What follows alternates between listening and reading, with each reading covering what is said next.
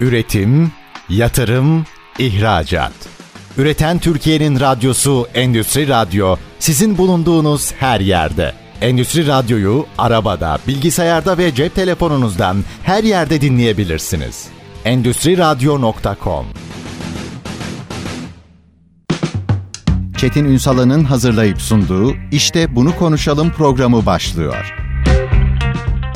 İşte bunu konuşalımdan merhabalar. Türkiye'nin gerçek gündeminde birlikteyiz. Efendim bugün önemli bir pazarı konuşacağız. Kahve pazarını konuşacağız. Niye önemli? Kahve dünyada petrolden sonra ticaret hacmi en yüksek olan ikinci ürün. Bilmiyorum bu meseleye bu gözle baktınız mı bilmiyorum ama biz bugün hem dünyayı hem Türkiye'yi bu potansiyeli son dönemde artan zincirlerle birlikte farklılaşan rekabet yapısını, piyasa yapısını tüm yönleriyle mercek altına alacağız. Bu konuyla ilgili hem yurt içinde hem yurt dışında nasıl zincirleşilebilir? Bu konunun stratejisi nedir? Hepsini mercek altına alacağız. Bugün konuğumuz kim? Arabica Cafe House CEO'su. Avukat Serdar Yalçın bugün işte bunu konuşalımın konu. Sayın Yalçın iyi akşamlar. Yayınımıza hoş geldiniz efendim. İyi akşamlar. Çok teşekkür ediyorum. Sertaç Yalçın ben. Herkese iyi akşamlar. Var olunuz. İsim, isim de şey oldu diye düzelteyim istedim. Çok selamlar herkese. Öncelikle deprem nedeniyle tabii hepimiz çok büyük üzüntü içinde bir yandan da gündelik hayatımıza devam etmeye çalışıyoruz. Bu büyük e, felaket nedeniyle herkese hem e, vefat edenlere rahmet, yaralara da acil şifa, bütün ülkemize de geçmiş olsun diliyorum öncelikle. Var olunuz. Biz de temennilerinize birebir katılıyoruz. Ee, bu arada sadece siz değil sektör orada cidden enteresan bir hizmet yaptı. Gördüğüm kadarıyla herkes kendi gücü oranında gitti bir şekilde destek verdi. Çaydı kahveydi belki çok ayrıntı gibi gözüküyor ama orada çalışan insanlara veya e, depremzedelere orada sıcak bir şey ikram etmenin ayrıca önemi olduğunu düşünüyorum. İki cümle onunla ilgili de almak isterim açıkçası. Sektörün bu tavrı çok hoşuma gitti çünkü. Tabii tabii Çetin. Yani biz orada tabii çalışma arkadaşlarımıza çok teşekkür ediyorum ben. Tamamen gönüllü bir şekilde çok hızlıca aksiyon aldılar. Yaklaşık 12-13 tane personelimiz hatta devirle 15'e kadar çıktı. İşte iki tane kamyonetimiz, üç tane normal arabamızla biz direkt bölgeye gittik. Elimizden hani karınca misali ne fayda sağlayabiliyorsak işte hem sıcak içecekler hem de ondan sonrasındaki devam süreçte AFAD'dan da bazen aldığımız yardım malzemelerini ulaşılması zor, daha henüz ulaşılamayan yerlere birebir de dağıtmaya çalıştık. Orada onların yanında olmaya çalıştık. Birçok sektörden kişi de bunu yapmaya çalıştı.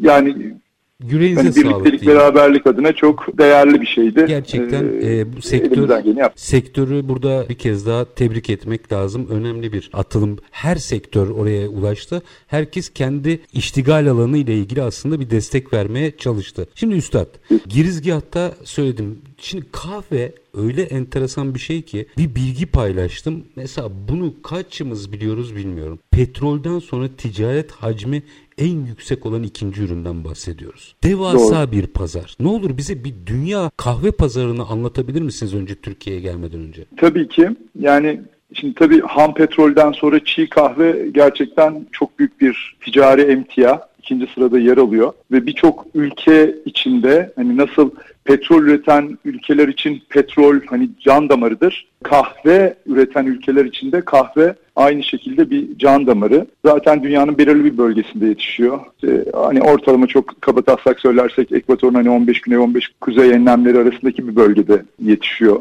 Özellikle de arabika bitkisi. Haliyle de yani iklim şartlarına, hani küresel ısınmaya, böceklenmeye, sele karşı e, farklılık göstermekle birlikte kooperatifler üzerinden sürekli bir üretim var ve belirttiğiniz gibi de ikinci bir ticari emtia olacak kadar da hacimli bir montanı var. Üstad neredeyse 200-300 yıldır çok aktif bir şekilde insanlar belki daha fazladır ama bilmiyorum benim bildiğim kahve içiyorlar. 500 yıl sadece Türk kahvesinin geçmişi var pişirilişinin ama şöyle baktığınızda son özellikle belki 50 senede gitgide şiddetini arttırarak günümüze gel anormal bir farklılaşma var pazarda. İşte bizim gidip bir kahve alıp evde pişirmek yerine tıpkı fast food'un yaygınlaşması gibi dükkanlar, mekanlar, sosyal alanlar olay çok farklı bir yere gitti. Bu resmi nasıl okumamız lazım? Yani şimdi çok hani onunla ilgili birkaç bilgi verip de hani anlatabilirim diye Lütfen. düşünüyorum. Biz ilk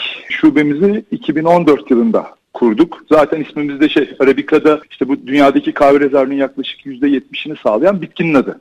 Yani aslında bitkinin meyvesinin çekirdeği kahve. Yani Arabika bitkisi var. Şimdi 2014 yılında Türkiye'de kişi başına düşen kahve tüketim oranı yaklaşık 400 gramlardaydı. Aynı dönemde Yıllık mı bu Avrupa'da Evet yıllık, Yıllık. kişi başına düşen kahve tüketim oranı 400 gramlardaydı. Bu kadar düşüktü bakın. Çok. Aynı dönemlerde Avrupa ülkelerinin ortalaması 4 kilo civarlarında idi. Şimdi geldiğimiz dönemde şu an Türkiye'de 2 kiloya yaklaşmak üzere e, birkaç tane farklı veri olmakla birlikte işte ortalama 1.8 kilo civarlarında bir kişi başına düşen yıllık kahve tüketim oranı varken Avrupa ülkelerinde de bu ortalama 8 kilolarda şu an. Orada da Yani sıçrama var. Avrupa aslında birebir büyümüşken hani nüfusla vesaire Türkiye'de bu iş neredeyse yani %400 %500'e yakın bir büyüme 4-5 kat büyüme sergiledi. Haliyle biz bu büyümeyle birlikte aslında bu kahve kültürünü daha yoğun hissetmeye başladık. Yani Avrupa ve yurt dışında zaten çok yoğun olan bu kültür Türkiye'de de Türk kahvesinden öteye geçerek bir gelişen kültür haline gelmeye başladı. Özellikle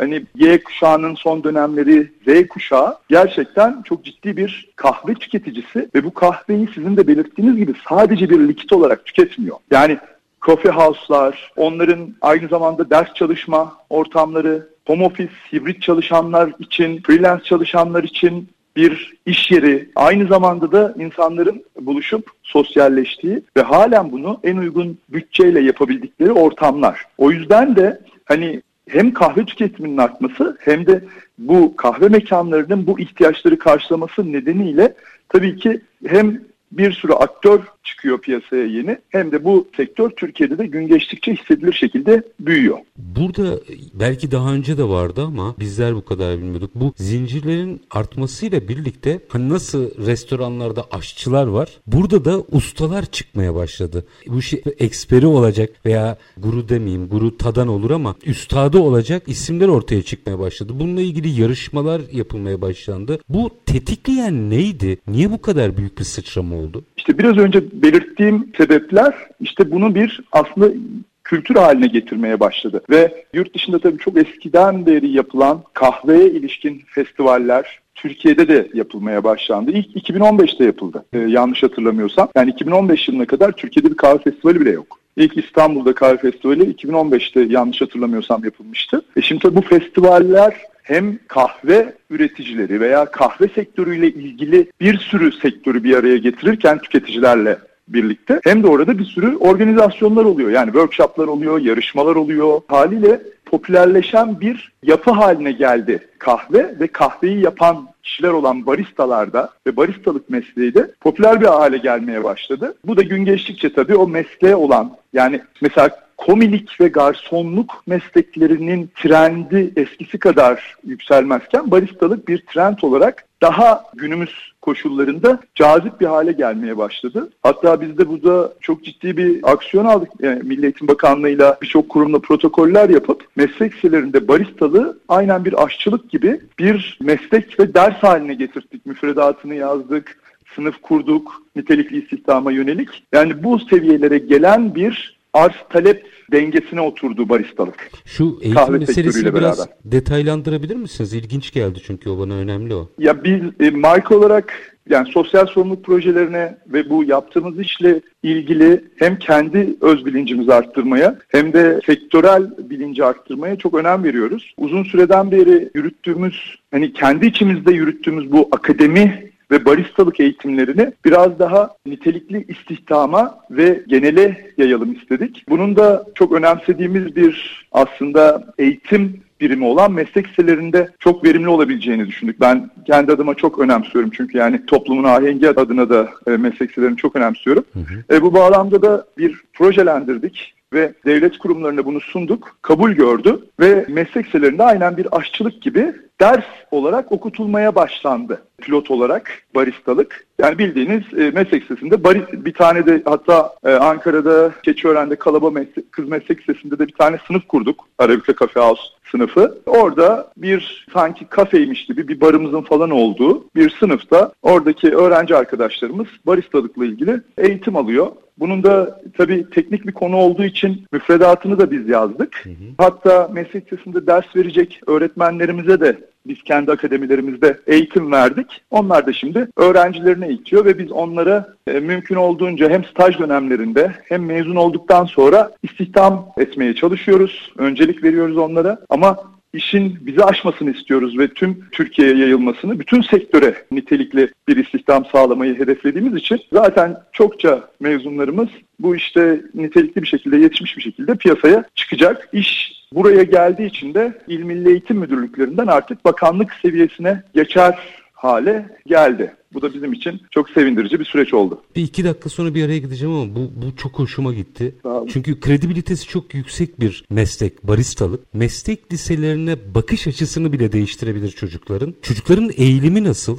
İnanılmaz başvuru var. Yani en hızlı dolan sınıflar oldu. Seçmeli olarak başladı. Şimdi seçmeli dışına çıkartılmaya çalışıyor. Hatta o kadar ilgi gördü ki birkaç tane belediye ile de benzer bir şekilde yürütüyoruz. Şimdi bir tane de turizm meslek lisesinde de yine benzer şekilde süreç yürüteceğiz. Yani çok da bu model ilgi gördü. Birçok belediye ve başkaca okullar, turizm, otelcilik fakültesi, yüksek okulu da dahil bunu duydukça biz de iş ortaklığı, işbirliği yapıp kendi bünyelerinde de genele yayacak bir bakış açısıyla süreçleri yürütmeye başladılar. Yani bu artık biz onu Ankara dışında başka şehirlerde de meslek liseleriyle işte protokoller yapıp il bazında yürütüyoruz zaten. İşte onu şimdi bakanlık seviyesinde inşallah ki tüm Türkiye genelinde bir hale getireceğiz. Bizi aşan bir proje olmasını istiyoruz. Müthiş bir iş bu. Diyorum ya meslek liselerine olan algıyı bile değiştirebilir. Gençlerin ve ailelerin gözünde. O açıdan bence çok başarılı bir hamle olmuş. E, ilk mezunlarını ne zaman verecek mesela bu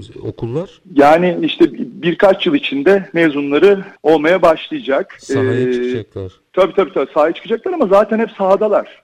Yani biz onlar çünkü staj dönemlerinde de staj dönemlerinde de hep bizde birlikteler zaten. Staj dönemi bittikten sonra da e, bünyemizde staj sonrasında normal e, istihdam ederek devam ediyoruz. Hatta böyle bir şeyin öncüsü olduğumuz için e, bir de böyle çok keyifli bir aile olarak bir hak da kazandık. Şimdi bizim kafelerimizde meslek sesi kökenli olmayan, normal şu an hali hazır çalışan baristalarımız da bizde çalışırken meslek sesinde okuyormuş gibi kabul edilip usta öğretici oluyorlar ve diploma alıyorlar meslek sesinden mezun olmuş gibi. Yani hem piyasaya nitelikli İslam'a yönelik öğrenciler yetiştirirken ve bunu işte yüksek okul kısmına da alırken hali hazır bünyemizdeki çalışma arkadaşlarımızı da usta öğretici statüsüne çıkartıyoruz. Müthiş bunu çok önemsedim. O yüzden biraz üzerinde duralım istedim. Burada yine konuşmak istediğim işin inovatif tarafından pazardaki kalıcılığa, rekabete hatta globalleşmeye kadar merak ettiğim birçok husus var ama minik bir araya gideceğim. Aranın ardından bütün bunları tek tek açmak istiyorum sizlerle. Arabica Coffee House CEO'su Avukat Sertaç Yalçın konuğumuz. Kısa bir ara aranın ardından devam edeceğiz.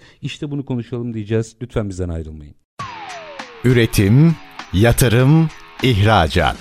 Üreten Türkiye'nin radyosu Endüstri Radyo sizin bulunduğunuz her yerde. Endüstri Radyo'yu arabada, bilgisayarda ve cep telefonunuzdan her yerde dinleyebilirsiniz.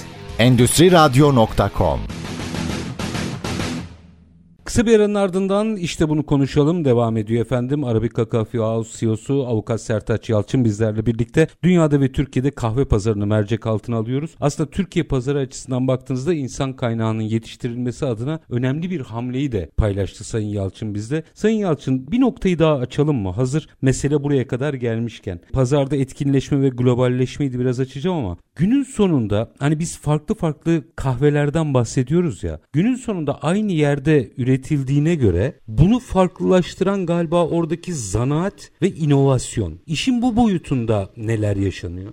Şimdi orada şimdi kahve akımları var. Yani hı hı. birinci kahve akımı, ikinci kahve akımı, üçüncü kahve akımı dediğimiz, üçüncü kahve dalgası ya da dediğimiz. İşte birinci kahve akımı dediğimiz bu granül kahve ile başlayan suda eritilen granül kahve ile başlayan süreç. İşte ikinci dalga dediğimiz granülden çekirdeğe yani çekirdek kahveye geçiş. Üçüncü dalga dediğimizse artık kahvenin üretildiği anda yani çiftlikteki kalitesinden, toplanış şeklinden, onun tadım notlarından yani çiftçisine saygısından tutun da toplanıp gelip saklama koşullarına, kavrulmasına, işte öğütülmesine, demlenmesine kadar olan bir süreci anlatıyor üçüncü dalga. Yani nitelikli bir kahve akımını anlatıyor. İşte bu da topraktan fincana kadar geçen süre ve buna saygıyı anlatıyor aslında. Biz de bunu savunan bir firmayız. Şimdi orada işte bu süreçlerin hepsi aslında kahvenin lezzetini ve kalitesini ve tadım notlarını değiştiriyor. Kahve bitkisi, arabika bitkisi bulunduğu bölgenin toprağından aldığı mineralleri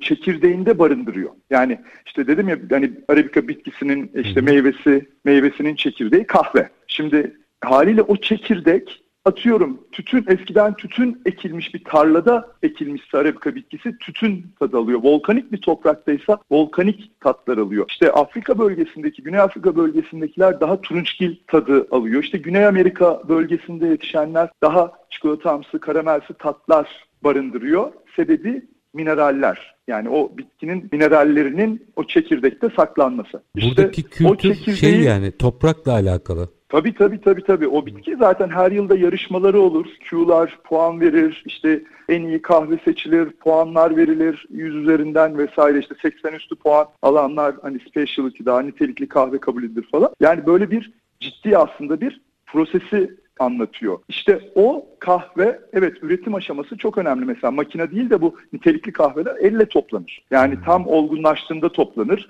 E, o toplanan e, kahveyi alıp kavuruyorsunuz. Yani o kavurmadaki saniyeler, dereceler, işte rol aralığı dediğimiz aralıklar o da bir zanaat. Onu kavurduğunuzda atıyorum biraz kavuruyorsunuz e, kahvede karamel tadı alıyorsunuz. Biraz daha kavuruyorsunuz fındık tadı da geliyor. Biraz daha işte kavuruyorsunuz işte çikolata tatları alıyorsunuz gibi gibi o kavurma prosesi çok ciddi bir proses. Yani biz de sürekli işte alırız kahvelerimizi profiller oluştururuz. Kavurma profilleri. Tadım notlarını çıkartırız. Tadımlar yaparız vesaire. İşte bu da ikinci aşaması. E ondan sonra bir de bunun doğru şekilde öğütülmesi ve doğru şekilde servis edilmesi var. Bunların hepsinin birleşimiyle işte son tüketici kahveyi tüketirken farklı tatları alıyor. Yani aslında çekirdekte bir sos, şurup, aroma koymadan da bir kendi aroması, kendi tadım notları var. İşte bunları çıkartabilirseniz de böyle farklılıklar oluşuyor. Şimdi bu anlattıklarınızdan sonra olay çok bambaşka yerlere gidiyor. Anladığım kadarıyla evet. tabii bu işte markalaşmak, zincir olmak çok önemli. İşin o boyutunu alacağım ama sanki söylediklerinizden ve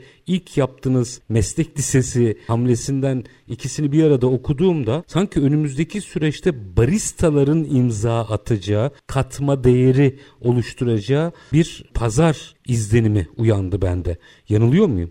Yani e, kesinlikle büyüyen bir pazar. Yani ben e, Türkiye'de kahve sektörünün tabii daha ciddi bir şekilde büyüyeceğini düşünüyorum. Ben kendi yeğenimden örnek vereyim. Benim kendi yeğenim şu an Avrupa ülkelerinin kahve tüketim ortalaması kadar kahveyi tüketiyor. Yani demek ki bizim yaklaşık 2 kilolara gelen kahve tüketim oranımız yıllara sarih yani o 6 kilolar, 7 kilolar, 8 kilolara kadar e, çıkacak. Haliyle bu arz talep dengesinde hem sektörel büyüme e, hem de bunun sunumunu yapan ve çok da kilit noktada olan baristaların nitelikli hale gelmesi ve daha değerli bir hale gelmesi kesinlikle söz konusu olacaktır diye düşünüyorum. Çünkü... E, burada tabii baristalar, baristalar ama şu ayrımı da yapmak lazım. Hmm. Yani biz şimdi marka olarak kendi kahvemizi ithal ediyoruz yukarı yurt dışından hmm. çoğunlukla. E, getiriyoruz onu işte kavurup kafelerimizde servis edilme aşamasına kadar da kahve kavurucularımız var. Yani kahve kavurucular bir grup ve burada da nitelik çok önemli. Çünkü işte o biraz önce söylediğim kahveyi, iyi bir kahveyi kötü de yapabilir. Çok iyi olmayan bir kahveyi iyi hale de getirebilir kavurarak. O e, sanatını, o nüansları doğru işleyerek işte o kavurulmadan sonra onu son halde servis edecek de baristalar. Ki meslekte bence çok değerli hale gelecek. Sadece baristalık değil kahve kavuruculukta ciddi bir değer kazanacak. Aslında yani bizim çok fazla hani gündemde olmayan ama yükselen trenddeki mesleklerden bahsediyorsunuz. Şimdi o zaman burada insanın aklına şöyle bir şey geliyor. Siz sektörün içindensiniz. Tabii ki belki son derece doğal cevabı olan bir şey ama bilmediğim için ben soracağım. Şimdi bir sürü zincir görüyoruz. Sizin de içinde bulunduğunuz. Yani rekabet hızla buraya doğru gidiyor. Dünyada da Türkiye yani daha doğrusu sosyal ortam meselesi. Burada kahvenin tarzı, kavurulması, pişirilmesi, kavurulmasını hadi standartize edebilirsiniz. Ama pişirilmesi noktasında bizim o alıştığımız X şubesiyle Y şubesi arasındaki standardı nasıl tutturuyorsunuz veya sektör tutturuyor öyle diyeyim. Çünkü madem bu bir zanaat, dükkan dükkan mı değerlendirilmesi gerekiyor yoksa bir standart oluşuyor mu? İşte biz de burada bu standartı oluşturmak için işte çok çaba sarf ediyoruz. Evet sektörde bir sürü aktör oluşuyor ama ya biz bu işe biraz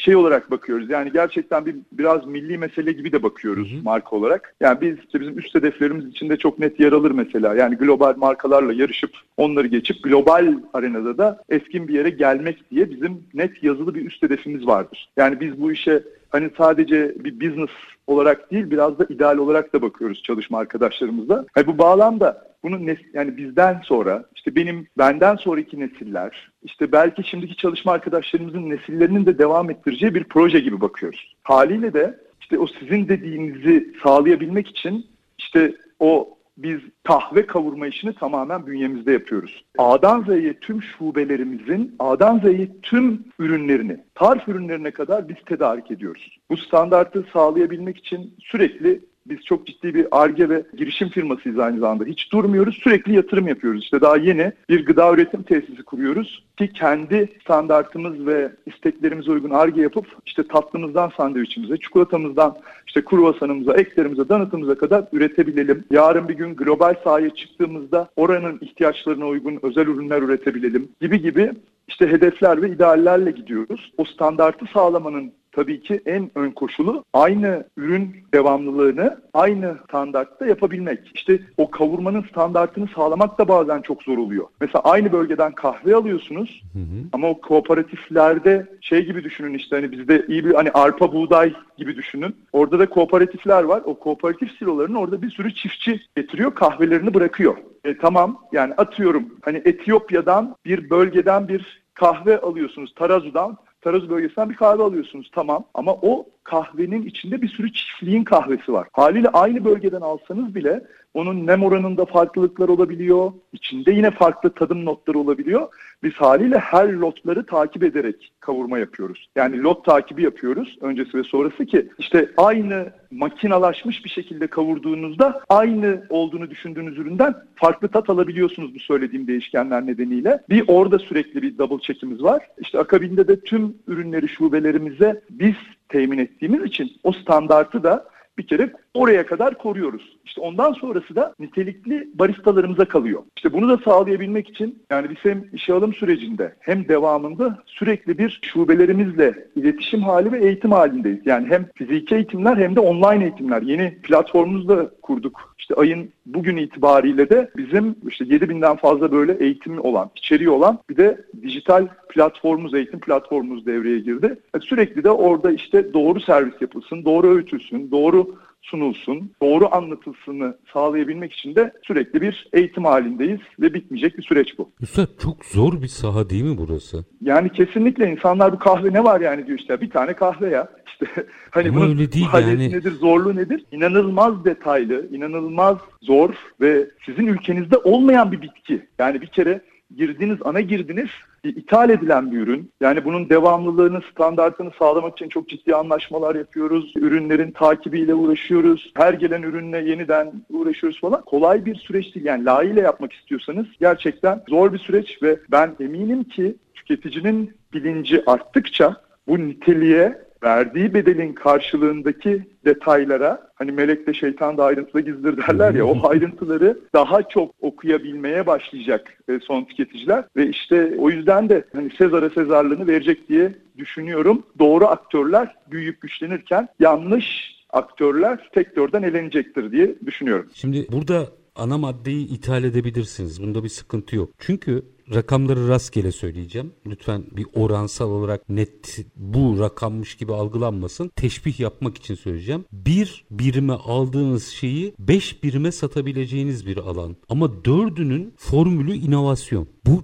Evet. Gerçekten çok zor bir iş. Zor bir de tabii şunu da yani o algı biraz bazı yatırımcılar da yani yatırımcılar da e, bu konuda zorlanıyor aslında kahveyi sadece o bardağın içindeki likit gibi görüyorlar. Yani ne var ki işte ya bir kahve işte şu sıvı şu kadara satılıyor. Ne kadar karlı. E, iş o değil işte sizin de söylediğiniz gibi. Evet kahve bir girdi ama yani bu kahvenin dışında onun bardağı içindeki likit kadar maliyetli. Yani o her kapak bir birimi kadar maliyetli. Için, Üstad katılır mısınız bilmiyorum ama biri beş rastgele söyledim. Her bir birimi koymak için ARGE, inovasyon, zanaat yatırımı vesaire bir sürü şey yapmak gerekiyor. Tabii tabii bir de bunları stabil halde tutmak lazım. Girdilerimizin hepsi çünkü döviz girdili. Çık yani girdi maliyetlerinin hepsi döviz ve bunları işte kontrol etmeye çalışıyoruz. Hem aynı standartlarda ama bütçelemesini de doğru yapabilmeye çalışıyoruz. Yani 200'ün üzerinde girdi var. Bu girdileri sürekli kontrol etmeye ve bunların karışımından aslında ne var ya bir kahve dedikleri aslında şeyi çıkarmaya çalışıyoruz. Stabil ve kaliteden ödün vermeden. Yani bunu bu şekilde yapmak gerçekten göründüğünden daha zor ve bu gün geçtikçe de zorlaşacak hale e, geliyor maalesef. Çünkü dediğim gibi işte bir pandemi oldu. E, bütün o e, hasatlar, kooperatifler kapandı, ürün bulunamadı. Yani yüzlerden, yüz onlardan borsası 250-260'lara çıktı. Yani zor bir e, zor. bazı şeylerin kontrolünün sizde olamadığı ama kontrolü maksimum elinizde tutmaya çalıştığınız standartınızı korurken bir süreç için açıkçası. Şimdi minik bir araya gideceğim. Aslında bu işin niye nasıl değerlendiği de ortada. Az önce emtia piyasalarındaki geçen haftaki e, gerçekleşmelere baktık. E, onları aktardım da işte şu bu kadar düşmüş şu. iki tane ürün kakao ve kahve %5-6'lar e, civarında değer arttırıyor. Bütün dünyada diğer emtialar çökerken bu da aslında buradaki katma değeri gösteriyor. Şimdi minik bir araya gideceğim. Aranın ardından bu işin biraz rekabetini e, konuşmak istiyorum. Çünkü hem yurt içi açısından baktığınızda hem de global pazarda bizim daha etkin olabilmemiz gereken çok az ürün var. Böyle neredeyse 1'e 4, 1'e 5 doğru işi yaparak katma değer elde edilebilecek zanaatle. Yani havadan para kazanmak değil o yüzden altını ısrarla çiziyorum. Her bir birim bir inovasyonun sonucu diye. Ama inovatif çok az sektörümüz var. Bunu biraz yaygınlaşmak, dünya ölçeğinde nasıl söz sahibi olabiliriz? Bunun yanıtını da aramak istiyorum ama minik bir araya gidelim. Aranın ardından açalım bu boyutu. Arabica Coffee House CEO'su Avukat Sertaç Yalçın konuğumuz. Dünyadaki e, hem de Türkiye'deki kahve pazarını mercek altına alıyoruz. Kısa bir ara lütfen bizden ayrılmayın. Üretim, yatırım, ihracat.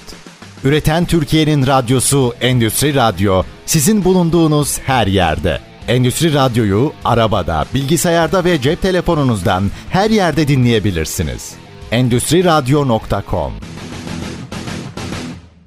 Kısa bir aranın ardından işte bunu konuşalım demeye devam ediyoruz. Konuğumuz Arabica Coffee House CEO'su avukat Sertaç Yalçın. Şimdi Sayın Yalçın araya gitmeden önce o kadar aşama aşama ve aslında çok fazla hani bizim girip çıktığımız ama belki de çok fazla bilgi sahibi olmadığımız bir alanla ilgili enteresan detaylar veriyorsunuz. Ama şimdi o girip çıktığımız yerlerden bahsetmek istiyorum. Çünkü bu alanda hem yurt içinde son yıllarda gördüğümüz kadarıyla hem de yurt dışında önemli bir rekabet alanı oluştu. Zincir dükkanlar meselesi. Tabi bunların içerisinde standartlaşmaya atıflarda bulundunuz. Onun ne kadar zor olduğunu da söylediniz ama burada nasıl bir rekabet yaşanıyor? Biraz açar mısınız? Tabii birçok global firma var. Yani kahveyle yani şöyle söyleyeyim tabii Türk kahvesi ve aslında kahvenin kökenine baktığınızda bizim coğrafyamız eskiden beri çok değerli bir yerde. Hı hı. Ama tabii ki bu yeni nesil kahveler veya işte dediğimiz gibi bu latte grupları, cappuccino grupları, işte bu özel demleme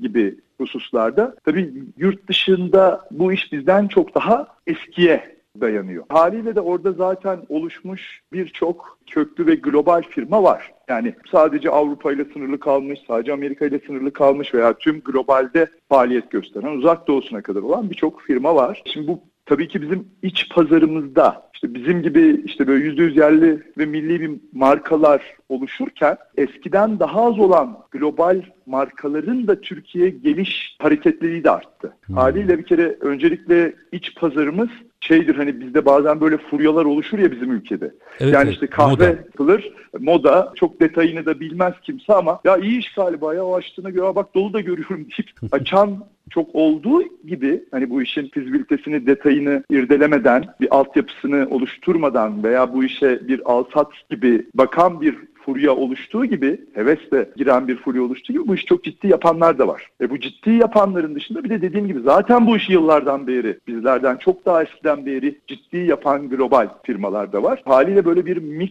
rekabet var büyüyen pazarda. Türkiye'de gerçekten hem genç nüfus anlamında hem de dediğim gibi çok ciddi artan bu kahve tüketim oranı ile birlikte konuda cazip bir pazar. Herkesin bu işi kolay görerek girmesi nasıl bir normalde bu kadar detay aktardınız bize. Hiçbir fizibilite, emek, zanaat, yatırım hepsini alt alta koyuyorum. Hangi cesaretle insanlar ben de yaparım diye girebiliyor? Ve size yani, yani bu konuda faaliyet gösterenlere nasıl etki yapıyorlar? Ya tabii işte burada daha e, son tüketicinin çok büyük bir oranda bu işin teliğini ve ayrımını bilmediği veya yeterince önemsemediği bir ortamda işte aslında A kahvesiyle B kahvesi, A markasıyla B markası aynıymış gibi görülerek yorum yapıldığı halde maalesef tabii ki bizim arka taraftaki çok ciddi emeklerimiz, yaptığımız yatırımlar, başka yerde olmayan çok ciddi maliyetlerimizin aslında bir yerini tam bulmuyor. Hı hı. Ama dediğim gibi bunu biz kısa vadeli bir süreç olarak görmediğimiz için yani 2014'ten bugüne geldiğimizde kahve bilgisinin ve algısının herkes açısından çok ciddi arttığı bir süreci ben çok net yaşıyorum. Bu devamda daha da artacak. Bunu da çok iyi biliyorum. E haliyle de biz aslında bu kıymetlerin daha bilindiği dönemlere bugünden yatırım yapıyoruz. İşte şu an ikinci fabrikamızı kuruyoruz. Bir lojistik üstümüz, organize sanayide lojistik üstümüz ve kahve kavurma tesisimiz var. İkinciyi de gıda üretim tesisi olarak kuruyoruz. İşte akabinden yine kendi işimizi destekleyici yatırımlara devam edeceğiz. Şimdi biz bu kadar ciddi baktığımız yerde tabii bazen son tüketici bu işin çok arkasına bakmadan sadece gittiği o eline aldığı bardağa bakıyor ve bunun içindeki tam değeri analiz edemeyebiliyor. Ama ben eminim ki edecek. Çünkü o da gelecek. Edecek. Etmeye başlayanlar da var bu arada çok ciddi. Bunun sayısının ben çok ciddi bir şekilde artacağını düşünüyorum. Çünkü biz her ne kadar halen en uygun tutara insanların sosyalleşebildiği ve bir keyfini yaşayabildiği alanlar olsak da hem globalde hem ülkemizde yaşanan ekonomik konjektürlerden dolayı herkesin cebinden bu keyfe ve bir yaşam tarzına ayırdığı maliyet yüzdesel olarak artmaya başladı. Yani ve bu arttıkça ben ne veriyorum ne alıyorumun hesabını daha fazla yapmaya başlayacaktır kişiler. Haliyle de bu orada bir eleme başlayacaktır. Bu işi layığıyla yapanlar buradan nem alınacaktır. Diğerleri de elenecektir. Birçok yerde olduğu gibi yani bunu çok yaşadık. Yani bir ara işte bir çiğ köfteciler açılmış. Her yer çiğ köfteci. Evet. İşte bir lokma furyası başladı. Her yer işte lokmacı oldu. İşte dönerci furyası başladı falan. Kahve onlardan biraz daha ayrılıp biraz daha bir kültür, bir aslında hani yaşamın içinde yer alan bir şey. Ama artık insanların evine de çok ciddi bir şekilde giren, yani makinesinden tutun kahvesine kadar hatta kendi böyle nitelikli bir şekilde evinde kahvesini demleyen çok ciddi bir kesim olduğu halde dışarıda size niye para verdiğini ve bunun karşında niye aldığını daha fazla sorgulayacakları bir dönem bence hızla yaklaşıyor diye düşünüyor ve hissediyorum. Orada bir tık yukarı çıkaralım çıtayı. Şimdi bir kere dünyada da dünya ölçeğinde firmaların burada olduğunu biliyoruz. Güzel bir pazar evet. burası. Zaten sıçramalar da onu gösteriyor. Biz işi tersten tam da yerli bir firmaya sorayım. Tersten dünya pazarlarında etkin olabilmek için ne yapmamız lazım? Onlar ne yapıyorlar da her yerdeler? Yani bir kere dediğim gibi standartizasyonu sağlayabilmeniz lazım. Hı hı. Standartizasyonu sağlayabilmeniz için bir kere ana girdinizi stabil tutabilmeniz lazım. Yani bu bütçeden tutun da ilişkiye kadar, işi bilmeye kadar giden bir süreç. Biz bunu uzun süreden beri stabil tutabiliyoruz. Bir kere bunu sağlayamadığınız yerde hani yaprak gibi savrulursunuz ve haliyle global piyasada rekabet etmeyi bırakın, kendi alanınızda, ülkeniz bile demin, kendi kurulduğunuz, en güçlü olduğunuz bölgede bile güç kaybedersiniz. Bu birinci yol. İkincisi insan gücüne yatırım. Yani bizim birçok firma burada alsatçılık yapıyor sadece. Biz böyle bakmıyoruz bu işe. Biz dediğim gibi yani uzun vadeli bir proje gibi global firmalarla yarışabilecek gibi aksiyon alıyoruz. Bu fabrika yatırımları ondan merkezimizdeki, merkez yönetimimizde yaklaşık 60 kişilik bir beyaz yakalı kadromuzun olması bundan yani kendi ERP sistemimizi ERP sistemine geçme geçmeye çalışmamız, CRM sistemlerine geçmeye çalışmamız, kendi sosyal ağ yazılımlarımız, kendi mobil uygulamalarımızın yazılımları gibi o kadar fazla işte uğraşıyoruz ki. Yani bakın daha basitini söyleyeyim. Sütün çok değerli bir hale geldiğini ve biliyorsunuz e, süt üretimi %25 gibi küçüldü Doğru. Türkiye'de inanılmaz süt fiyatları arttı. Biz bunu gördüğümüz yerde hemen mühendislerle bir ARGE geliştirip süt dozajlama makinesi yaptık. Emsali yok şu an. E şimdi TÜBİTAK'tan bunun biz başvurularını yapıp şubelerimizde süt dozajlama makinesi kullanacağız. Yani sütü soğuk tutuyor. Basıyorsunuz hangi boy bardak istiyorsanız pitcher'a. Pitcher dediğimiz o hani sütü içine koyup ısıttığımız buhar çubuğundaki hı hı. o metal ekipman. Ona o kadar süt koyacak. Genleşmesini dahi hesaba katarak. Böyle çok ufak sapmalarla biz şu an bunun prototipini yaptık. Kullanılır halde maliyetlendirmesini çıkarttık ve tersine mühendislikle bile değil. Gerçekten sıfırdan bizim barista arkadaşlarımız, işte merkez yönetimimizdeki bizler, mühendis arkadaşlarımız oturup uzun süreden beri üzerinde çalışıyoruz. Aynısını sos ve şuruplar için de yaptık. Yani bu böyle bir süreç. Şimdi, yani üstad, sadece buradan... al kahveyi sat değil ha. yani. Hani bu burada gerçekten yarışabilmek için, gerçekten kalıcı olabilmek için, gerçekten katma değer sağlayabilmek için bulunduğunuz bölgeye, bulunduğunuz bölgenin insanına, onun ihtiyaçlarına, ülkenize,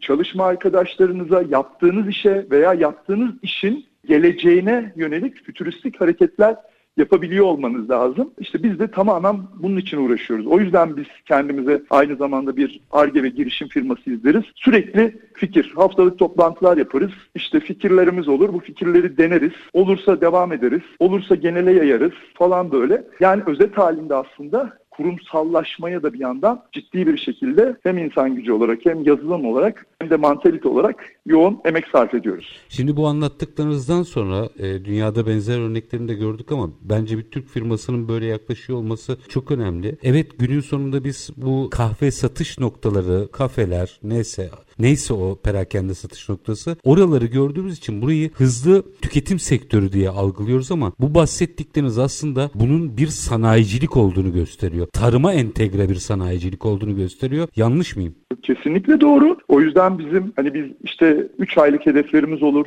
yıllık hedeflerimiz olur. İşte artık onu 2 yıllara çıkarmaya çalışıyoruz. Tabii projeksiyon çizmek çok zorlaşıyor gün geçtikçe hı hı. ama bizim önümüzdeki 5 yıllık hedefimiz için de biz işte Ankara'da organize sanayiden ciddi 22 bir dönümlük bir arazi aldık. Oraya bir kampüs kurma planımız var. Yani bu yüzden yapıyoruz bunu. O kampüsün içinde biz cold brew üretim tesisinden tutun da kendi sos şuruplarımızı üreteceğimiz tesisten tutun da zaten hali hazırda ürettiğimiz kahve kavurma, paketleme tesisimizin dışında biz belki kendi bardaklarımızı üretelim diyeceğiz. İşte şu an işte %100 biyo organik yani sadece geri dönüşüm demiyorum bakın. Biyo organik ürünlerle nasıl bardak yapabilirizin araştırmasını yapıyoruz iş geliştirme birimimiz olarak. Orada yani, enteresan şeyleriniz var. Enerjinizi de güneşten üretiyorsunuz falan. O yüzden dedim yani. Tabii güneş enerjisi santrali kuruyoruz şu an. Ya o kadar fazla şey yapıyoruz ki işte şimdi kafelerimize işte elektrikli şarj istasyonları anlaşması yaptık. Onu koymaya çalışıyoruz. Yani her şeyine bakmaya çalışıyoruz. Yani bunu bir tek bir dediğim gibi yani sadece o bardağa kahveyi koy sat gibi değil. Bunun havasını koklamayı işte bizim iç sloganımız şeydir fark yarat önce ol. Hani ona uygun hani biz ne yapabiliriz acaba ya kimsenin yapmadığı veya birilerinin yaptığını daha iyi hale nasıl getiririz? Veya işte gelecekte bu nereye gidecek? Ne yapmalıyız? Yani gibi şeyleri düşünüyoruz ve dışa bağımlılığımızı minimuma indirecek işimizle ilgili yatırımları sürekli ve aşama aşama yapmaya çalışıyoruz. Sayın Yalçın bu açıdan süren bitti ama bu açıdan çok önemli. Özellikle bunlardan bahsedin istedim çünkü meseleyi piyasa tabiriyle dükkancılık değil tarıma entegre bir sanayi olarak baktığımızda meselenin ciddiyetini anlayacağız sanıyorum. Yoksa bir dükkanda ben açayım la bu iş bitmiyor. Böyle algılarsak belki dünyada da söz sahibi olabiliriz sektör içerisinde. Son bir cümle alayım öyle veda edeyim size. Çok doğru bir yere değindiniz. Yani dedim ya işte biz kendi bitkisellerimizden hayvansal sütlerimize kadar işte üretmeye çalışmamızın nedeni bu. Hem standartizasyon hem maliyet hem de rekabet gücümüzü arttırmak. O yüzden sizin dediğiniz o aslında nitelendirmeyi ben birçok böyle davet edildiğim konuşmalarda da söylüyorum. Yatırımcı ile girişimci arasındaki fark. Biz girişimciyiz. Ve bu girişim bizim için bitmeyecek bir süreç ve bizi aşıp bizden sonraki nesillere de aktarmak istediğimiz bir süreç. Yani nihai hedeflerimiz arasında vakıf kurmak var, şeffaf bir vakıf. Yani oraya kadar düşündüğümüz bir alan. Ve global firmalarla yarışabilmek için bunu yapmanız lazım. Doğru. Çünkü onlar kahvenin standartizasyonunu sağlayabilmek için gidiyor gittiği bölgelere kültürde götürüyor, okulda götürüyor, eğitimde götürüyor, orada anlaşmalar yapıyor vesaire. Bu bakış açınız olmazsa sürdürülebilir olmak çok zor ve sürdürülebilirlik yakın geleceğimizin ve uzundaki geleceğimizin en önemli kavramlarından biri olacak. Biz de buna evrilmeye çalışıyoruz. Yüreğinize sağlık. Çok kıymetli e, bilgiler verdiniz ve aslında ezberi de bozdunuz. Arabica Coffee House CEO'su Avukat Sertaç Yalçın. Çok teşekkür ediyorum efendim. Ben de çok teşekkür ediyorum bu sohbet imkanını sağladığınız için. Herkese iyi akşamlar, sevgiler. Var olunuz, iyi akşamlar olsun. Efendim gördüğünüz gibi dünyada ve Türkiye'de kahve pazarını konuşurken ezber bozan bir program olduğu kanaatindeyim. Eminim ki birçoğumuz bu dükkanlara gidiyoruz. Şu veya bu marka e, zincir diyelim ve orada bir şekilde kahve alabiliyoruz. Farklı bir ürün alabiliyoruz ama ortadaki mesele Sayın Yalçın'ın aktardığı kadarıyla kere çok büyük bir sektör ama bu sektörde yer alabilmenin yolu da dükkancılık. Bunu piyasa tabiriyle kullanacağım. Dükkancılık yapmaktan değil tarıma entegre sanayici bakış açısından geçiyor. Meseleye buradan bakarsak sanıyorum dünyada da bir yer edinebiliriz. Biz her zamanki gibi bitirelim. İşinizi konuşun, işinizle konuşun. Sonra gelin işte bunu konuşalım. Hoşçakalın efendim.